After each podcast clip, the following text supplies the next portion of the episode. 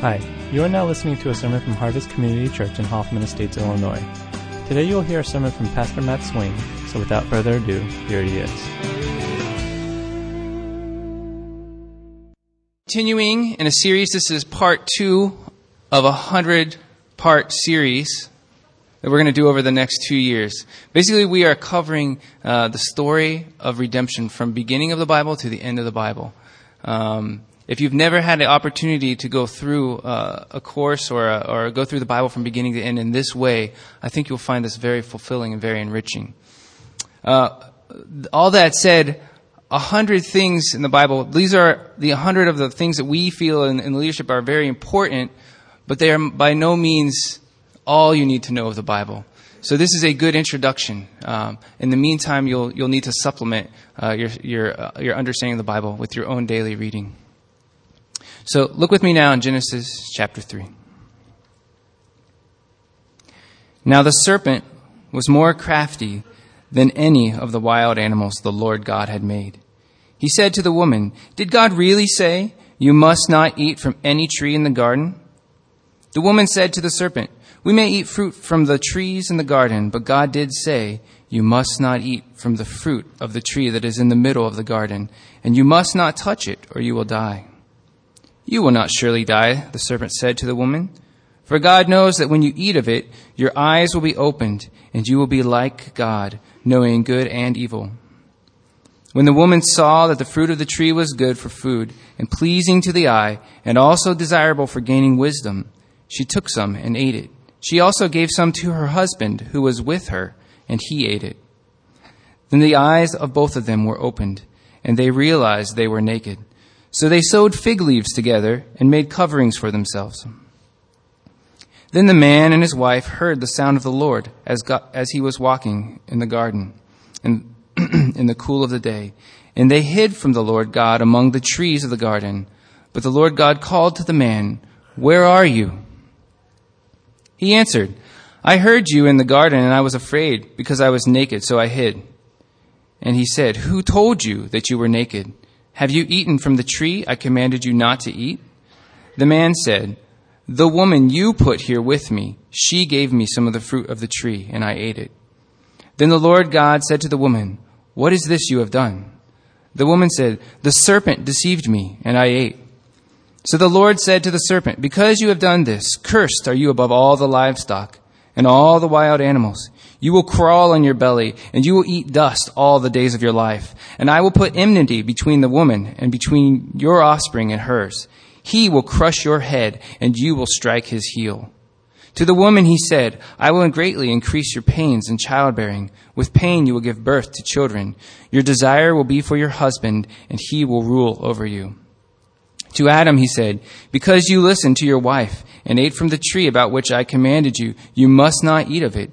Cursed is the ground because of you. Through painful toil you will eat of it all the days of your life. It will produce thorns and thistles for you, and you will eat plants of the field. By the sweat of your brow you will eat, of, eat the food until you return to the ground, since from it you were taken, for dust you are, and to dust you will return. Adam named his wife Eve because she would become the mother of all the living.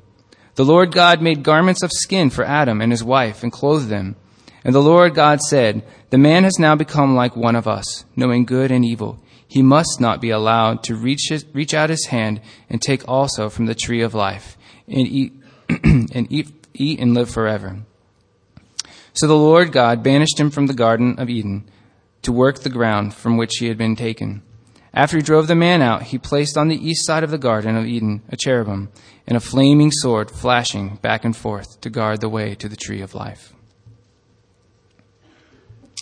If you've ever taken a class on literature, you've probably studied four main parts of any good story. The four elements of any story are setting, conflict, climax, and resolution.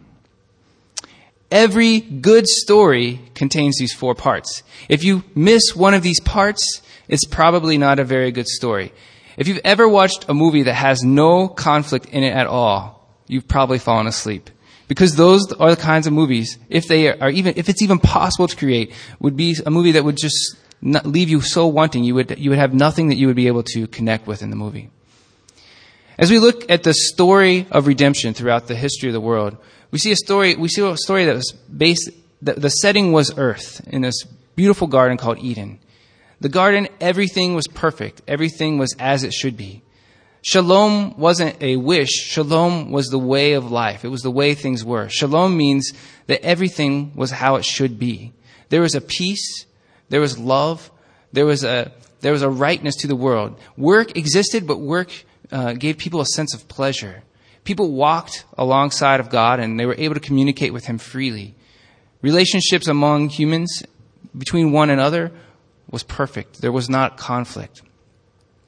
The reason that we resonate with stories that have conflict is because that is our story.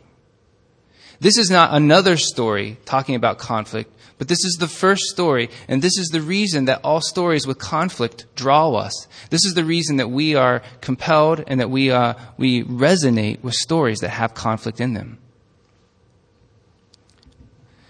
Verses 5 and 6.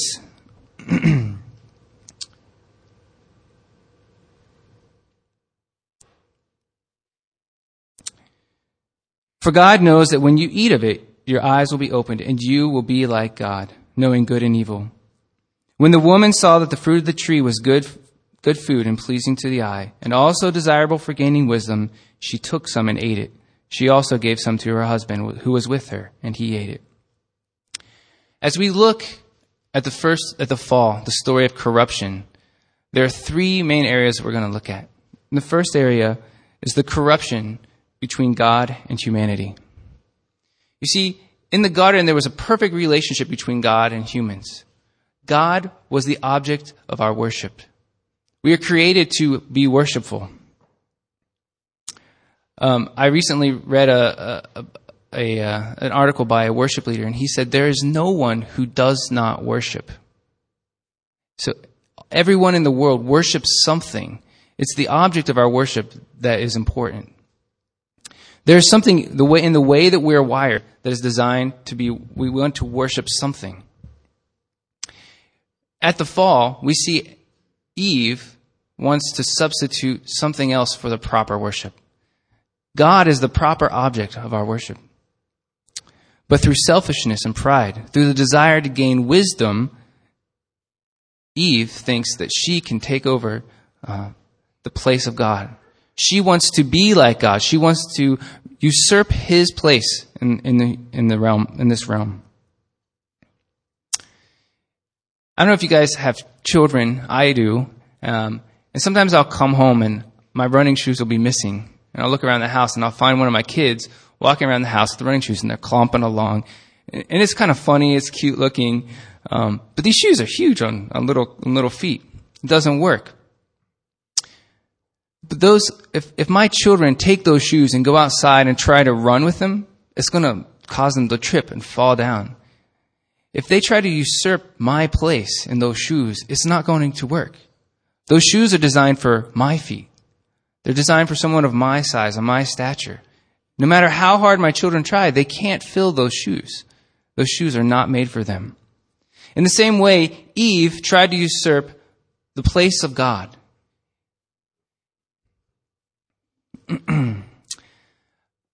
Another thing that happened in the midst of this corruption between the relationship between God and humanity was shame and guilt.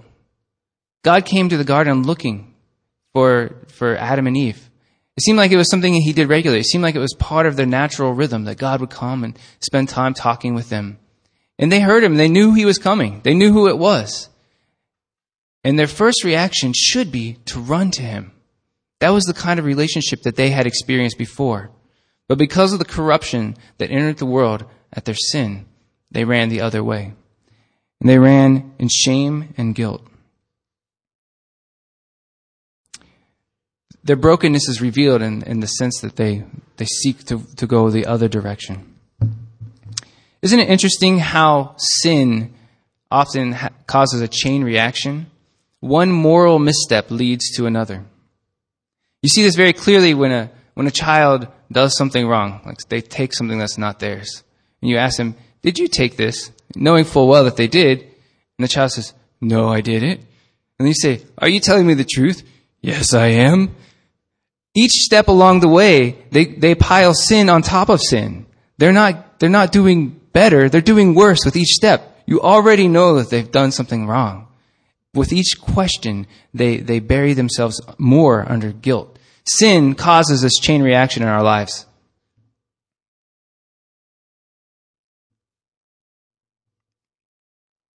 The proof of this corruption still exists today, even as we look around in this congregation. And no, I'm not going to point out anybody and say, oh, look at this person. This is a clear example. But think about it. The fact that we need to come together once a week and review the words that God gave to us and study them together and, and hear the words of this message. If the, the fact that we need to do this weekly just in order to maintain a right relationship with God, that's an indicator that there's something wrong in our lives. The fact that we are not capable of doing it on our own. The fact that we need to be reminded every week what it means to follow Christ. Is that not a, an evidence of corruption in our own lives? Think about the Bible reading program that we've started. The very fact that it's so difficult for us to read the very words that God has given us to, to know about Him. The fact that we must have other people hold us accountable shows us, it demonstrates to us that we don't truly love God. We don't truly desire to seek Him in our lives. It's not a natural thing. We are corrupted. That's part of what happened in the fall. We don't naturally find ourselves drawn to God. We try, we've tried to fill that space with all kinds of other things that are, are not worthy. The second thing that happened was that the relationship between humanity and humanity was corrupted. Look with me in verse 11. Have you eaten from the tree I commanded you not to eat from? The man said, The woman you put here with me, she gave me fruit from the tree, and I ate it. Then the Lord God said to the woman, What is this you have done? And the woman said, The serpent deceived me, and I ate. A couple of things struck, struck me as I was reading that. We all have the tendency to, to try to defer blame from ourselves. And we will lash out at anyone who is around us. The first thing Adam says, it's her fault, and it's your fault. She did it, and you made her, and it's all, it's your fault. I didn't do it. I'm, I'm clean. I'm sorry. It's the woman. In fact, I've even, I've even heard all of our problems in the world have been blamed on Eve and women in general. It's that lashing out. That is sin and it's at its finest when we lash out at others and seek to put blame on other people and not take responsibility for our own actions. I brought some photos that I want to share with you. These are all photos from 2008. These are evidence of not only corruption and sin, but especially of the rupture uh, between humanity and humanity. This is a this is a Lehman Brothers office in London shortly before uh, they filed for bankruptcy. So we live in a world of economic uncertainty. There's a brokenness in the economies of the world. Even when things are going well, there's a brokenness in the way that things happen. We live in a world of poverty and hunger. This is a Sudanese girl on her way to receive daily rations. She's one of millions of, of children that I could have put photos up here of. Uh, this hunger is a, is a normal and natural part of this world, unfortunately. We live in a world full of refugees and human trafficking. Human tra- trafficking has become one of the l- most lucrative uh, forms of making money in the black market today. It far usurps uh, drug trafficking um, or any other kinds of illegal trafficking because if you own a person and you're able to make them make you money, they can continue making you money uh, day in and day out and day in and day out. And it, so you, for one person, which you invested nothing in, you reap all the money that they can can get garnered for you in the course of their lifetime. This is a human corruption at its finest. This is a uh, bomb blast from terrorists in the Marriott at the capital of Pakistan. We see more and more terrorism in our world. It's becoming the norm. It's no longer something that shocks us. Sometimes it doesn't even make the news because it's just so normal.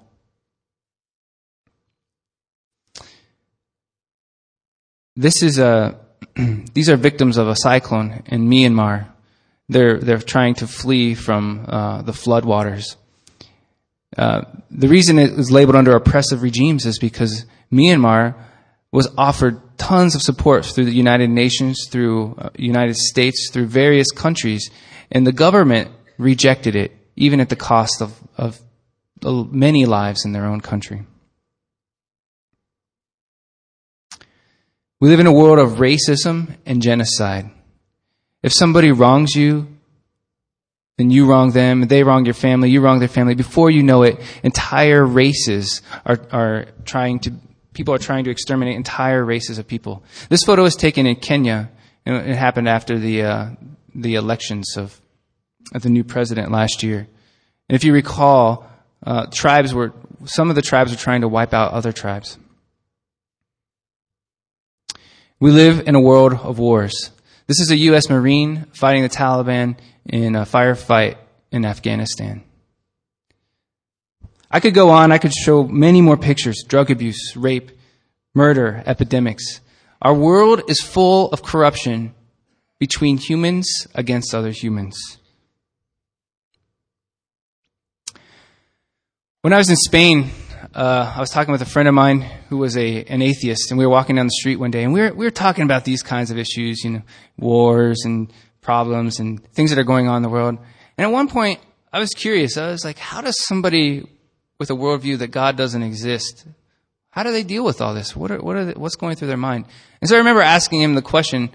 I said, what do you think is the root problem of all, of everything that's wrong in this world? What is the, what is the root problem? And he was quiet for a while and we walked for a while. And then he looked at me and he said, you know, I think the root problem is selfishness. Everyone seeks to put themselves above others. And I remember saying, wow, that's awesome. That is right. You know what? That is the Christian worldview too. I thought that was really amazing that someone who, who, who didn't believe that God existed could observe the world and still see that the, the root cause of problems in this world was selfishness, which is really sin. We have a tendency in our lives to say, wow, that's sin, that's horrible. Those terrorists, those immigrants, those refugees, all that stuff, it happens so far out there. Man, those people are so bad. Those people are so messed up. Wow. But we're, we're okay. I mean, come on, look at me, look at my life. I'm okay. I, I'm not really that bad compared to them. Isn't that the natural tendency when we see photos like that? Those things seem very distant, very other. It seems like that's, that's not really the world that we live in here in the north, northwest suburbs. But we are like fish living in a polluted stream. When you're in a polluted stream, you don't realize the stream is polluted. That's just what you know. The only way for you to know that your stream is polluted is to experience something else. But think about it. We have to live in a world where we lock our car doors when we park our car. That's not the way it should be. If we lived in a, in a world that, where things went the way they should be, I wouldn't have to worry. I wouldn't even need locks on my car. Nobody would take my car, or if they did, they'd bring it back with a full tank and some extra money in it just to, to say, hey, thanks for letting me use your car. That's the way the world should be. We wouldn't need laws.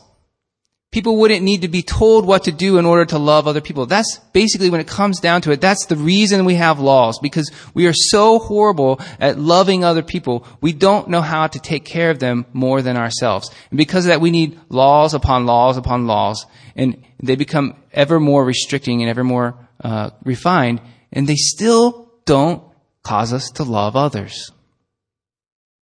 We need police. The fact that we need police to protect us shows us and demonstrates that we live in a world that is fallen and corrupted. We need governments.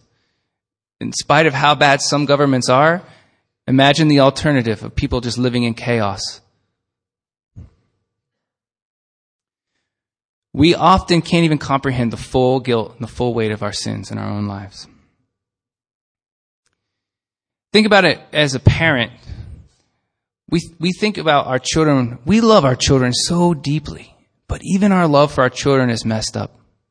I, a few weeks ago, uh, I was reading a story to my kids. I was reading Cat in the Hat, and I was like, you know, just reading through it really quickly. It's like, just, you know, come on, let's go to sleep, because then I can have some quiet time. I can just, I can relax. I can watch TV. And the next day, I was watching this video about, you know, slowing down and taking taking time to slow down in life. And the guy who was who was uh, giving the talk said, you know. Uh, he said, last week I was reading The Cat in the Hat to my kids and I was speed reading through it. And I realized I was speeding so fast. Like we were just, re- immediately when, I, when he said that, I felt so convicted. I was like, wow, I'm rushing through my life with my kids. I say I love them, but I, honestly, I love myself so much more. You know, that love for children can be taken to the opposite extreme. Uh, an extreme of over love, or what C.S. Lewis calls um, his. He has a term for it. I think it's called mother love, where the parents are so engaged in their children's life and they so want them to fulfill all the parents' dreams that they they are suffocating their children. That's not love either. That's our tendency. That, that's, a, uh, that's a corruption within the heart of man towards others. Why do so many marriages struggle and fail?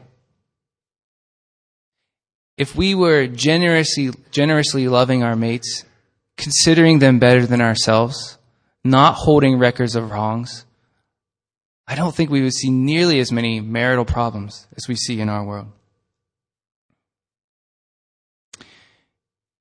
As we look in the media in, in, this past week, one of the one of the deepest and oldest conflicts in the world has been playing out for us on the news. Uh, if you look at uh, the Israeli and Palestinian conflict, both sides claim to be the victims. And out of their claim to be victim, both sides are using ever increasing uh, forms of, of derision, forms of uh, combat, to, to fight. This is not something that will be solved easily. And this is not a conflict where you can say, oh, these guys are so spotless and those guys are so horrible. Both sides are guilty because of sin. Both sides perpetuate the sin. And the more that one side sins, the more that the other side sins to get back. This is not something that's new. This goes back to the Garden of Eden. As we look at our own political systems, I recently read somebody who said, you know, the genius of the American system is not that it's based on freedom. They said that the genius of the American system is the base, that it's based on checks and balances. Basically, the American system believes that everyone is inherently bad and doesn't trust anyone. And that is the beauty that makes it work. It, think about it. Even our monetary systems. Communism doesn't work. It's very obvious if you look around the world. The reason communism doesn't work is because people can't share things equally among others. There's always the desire to have a little more, a little more power, a little more prestige. Selfishness makes communism impossible in this world. If people truly live selfless lives, communism might work. I don't think that's going to happen. Let's take a look at capitalism. Capitalism works very well. The reason capitalism works so well is because it's based on selfishness. We still need checks and balances to check people's greed, to check their, their uh, to make sure that they're held accountable. But it's that desire to, for self-preservation, that desire to, to create more and more stuff for yourself that perpetuates the capitalistic system and makes it work. Capitalism survives and thrives because we are corrupt.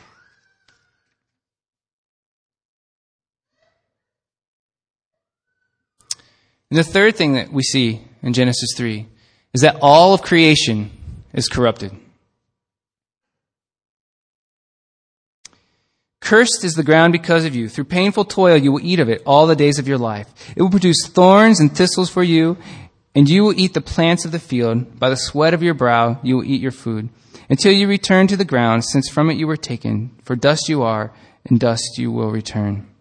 Every area of creation has been corrupted because of the sin of humanity.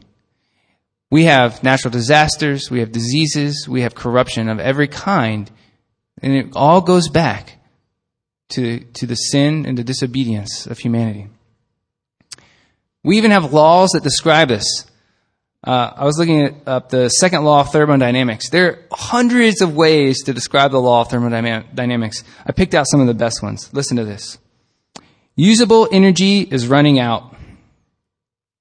Information tends to get scrambled. Order tends towards disorder. A random jumble won't organize itself. Isolated systems seek a dead level. The entropy of the universe tends to increase. The law of nature, which says that things wear out. No natural processes can occur unless it is accompanied by an increase in the entropy of the universe. The second law of thermodynamics says everything is wearing out and getting worse. That's a scientific law, a scientific principle that is a uh, is, pretty overwhelming. And scientists of every field have seen this play out in various forms. Uh, look it up on Google. You'll, you'll find all kinds of amazing things.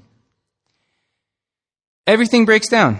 Our bodies, eventually our bodies will get sick. Even the most toned, the most athletic, the most healthy person who eats only the healthiest things their entire life and does everything right, that person will someday die. Their body will become corrupted. Their body will either become through disease or through a car accident, through some way in their lifetime. They, they will not survive forever.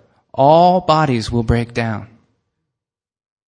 This past week, I was looking up, we put some videos and we put some other um, things related to the sermon online. You can check it out under the 100 things. And uh, we found some videos of uh, fruits that people had taken picture of fruit and they, uh, they, they, they videotaped it over the course of several days and weeks. And you can watch this beautiful apple just mold in front of you and slowly disintegrate. You can watch uh, this plate of uh, beautiful fruit that looks like a picture, like somebody would want to paint, like still life. And it just turns all brown and shrivels up and shrinks into nothing. This week I also saw a, a, a Flickr set of sports cars from all around the world. The thing, though, that was unique about these sports cars is that these sports cars were all abandoned in, in barns and they were all rusted and they were in junkyards and they were just disintegrated. They were at one time beautiful, amazing sports cars, very powerful, things that people would be very proud to drive around in. You look at them now, they're just wrecks. They're rusted. They're corrupted. And it's obvious as we look at our world, we see natural disasters, diseases. Everywhere we look, there's a, you can see a breakdown and a corruption in creation of this world. Think about it. If you buy a brand new computer, you take it home, you're so excited, you start putting stuff on it. It doesn't matter if it's a Mac or a PC. It doesn't matter. It really doesn't. What happens is the longer you have that computer, the more things start to get corrupted on it. It may get viruses, maybe not if it's a Mac. But even a Mac, believe it or not, you'll start noticing if you don't, if you don't organize it, if you're not on top of it, before you know it, your computer has just files spread everywhere and random orders and you can't find anything. And before long, it, it just is a mess. Eventually, computers get to the point where they're just worthless. You can't do anything with them because they're just so jumbled. You either have to erase them and start from scratch or just you know, at some point they do eventually just break down, especially when the hard drives start clicking, things like that. Even in the things that we, we, we use every day, we see this corruption, this breaking down.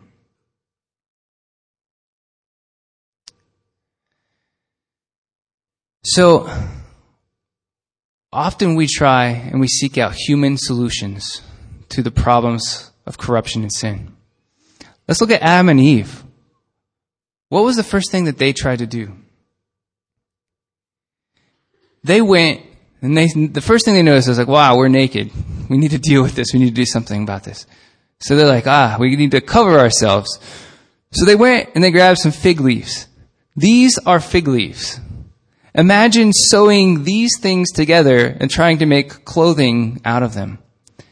That is such a futile thing. And that is so often what human solutions are like. We try to sew things together that really, they're so brittle and they're so thin and they're so fine. And honestly, of all the leaves you could pick, I don't know why you would choose fig leaves. I, I think maybe an oak leaf or something like that might be better. But these leaves are just not going to do it. They're not going to cut it. It's like trying to paint over rust. You may paint right over it. It may look beautiful for a time, but eventually, if you don't deal with the rust problem, the rust is going to break right through. We live in a world that is constantly seeking human solutions to a spiritual problem. Think about it. Politics. We think that if only the right person becomes the president or becomes the governor or becomes whatever, they'll solve all our problems. It doesn't matter who is in office. It doesn't matter what party is in office. Human solutions can only take us so far, and they will not get at the root of sin in our lives. We think science might solve our problems. We think some scientific breakthrough will, will heal all of our diseases or find, find the one thing that will keep us alive forever. But the truth is, no scientific solution, no human solution will fully deal with the sin problem and the corruption in this world. Sometimes we think if only we pour enough money into this problem, it will be fixed. If we pour enough money into this, this school system or this health system or this whatever, it will fix it. It'll, it'll, feel, it'll heal all the problems that are in the system. Most of the time, the problems aren't monetary. They're sin issues. They're issues of corruption.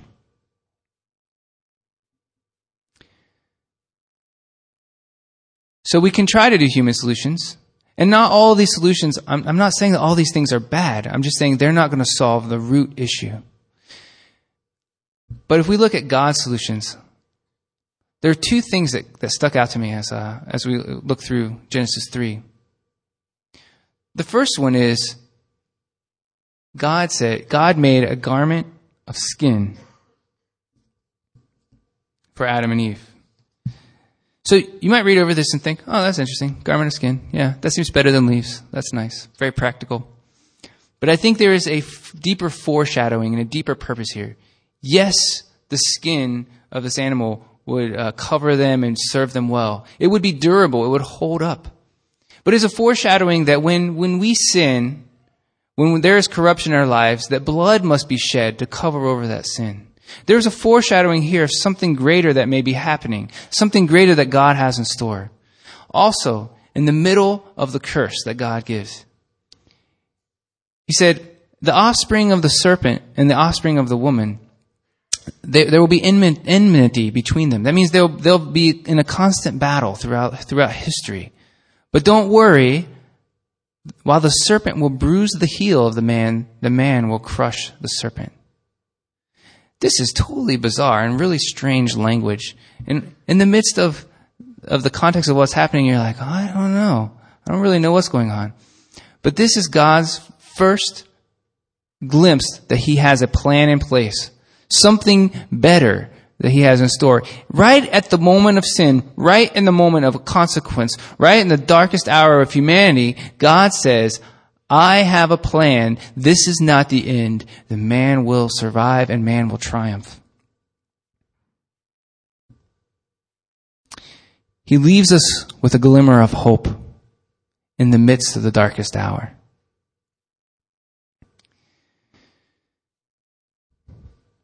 Imagine if you're one of the people who uh, lost or is on the verge of losing a house of foreclosure. Uh, Pofo showed me a list of, of the world's richest and wealthiest people who lost billions or even everything. Imagine if you're one of those people. It's a dark hour in your life, and there's a whisper that the government may be having a bailout plan for you. There's a whisper, there's a hint, there's a possibility. You hear in the news, for this certain set of people, the, the House is considering a bailout plan. Wouldn't you latch on to that hope? Wouldn't that inspire you? Wouldn't that give you a, a sense of, oh, there's something better happening? There may be a possibility. It's not for certain, but something, there's, there's a hint of hope still in our life. In the midst of our darkest hour, that's what God did for us.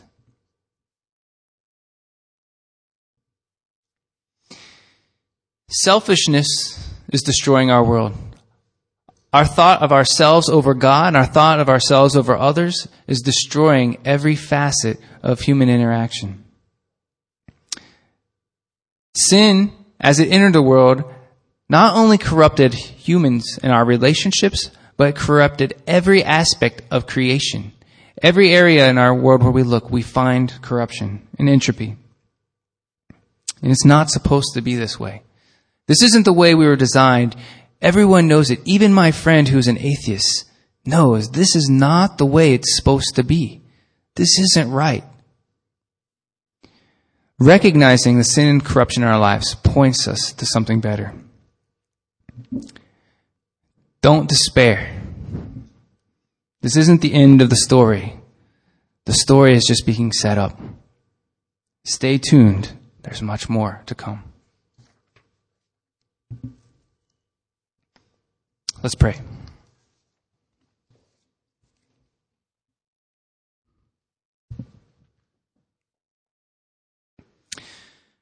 Father, we thank you for the world that you set up, the creation that you gave us, this place that lived up to your ideals for us as humans, a place where we are able to live with freedom and walk with you and serve one another and love one another, a place where we were able to eat of the fruit of the land and, and, and enjoy our work and enjoy our family and our friends.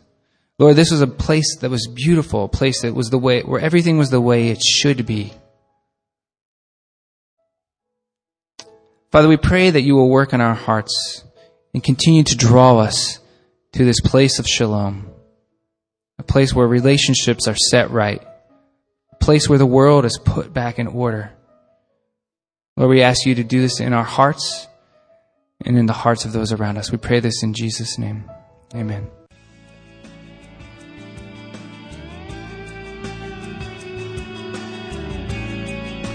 Thanks for listening to the sermon from Harvest Community Church. If you would like more information or have any questions or comments, check out our website at harvest-community.org. Thanks for listening.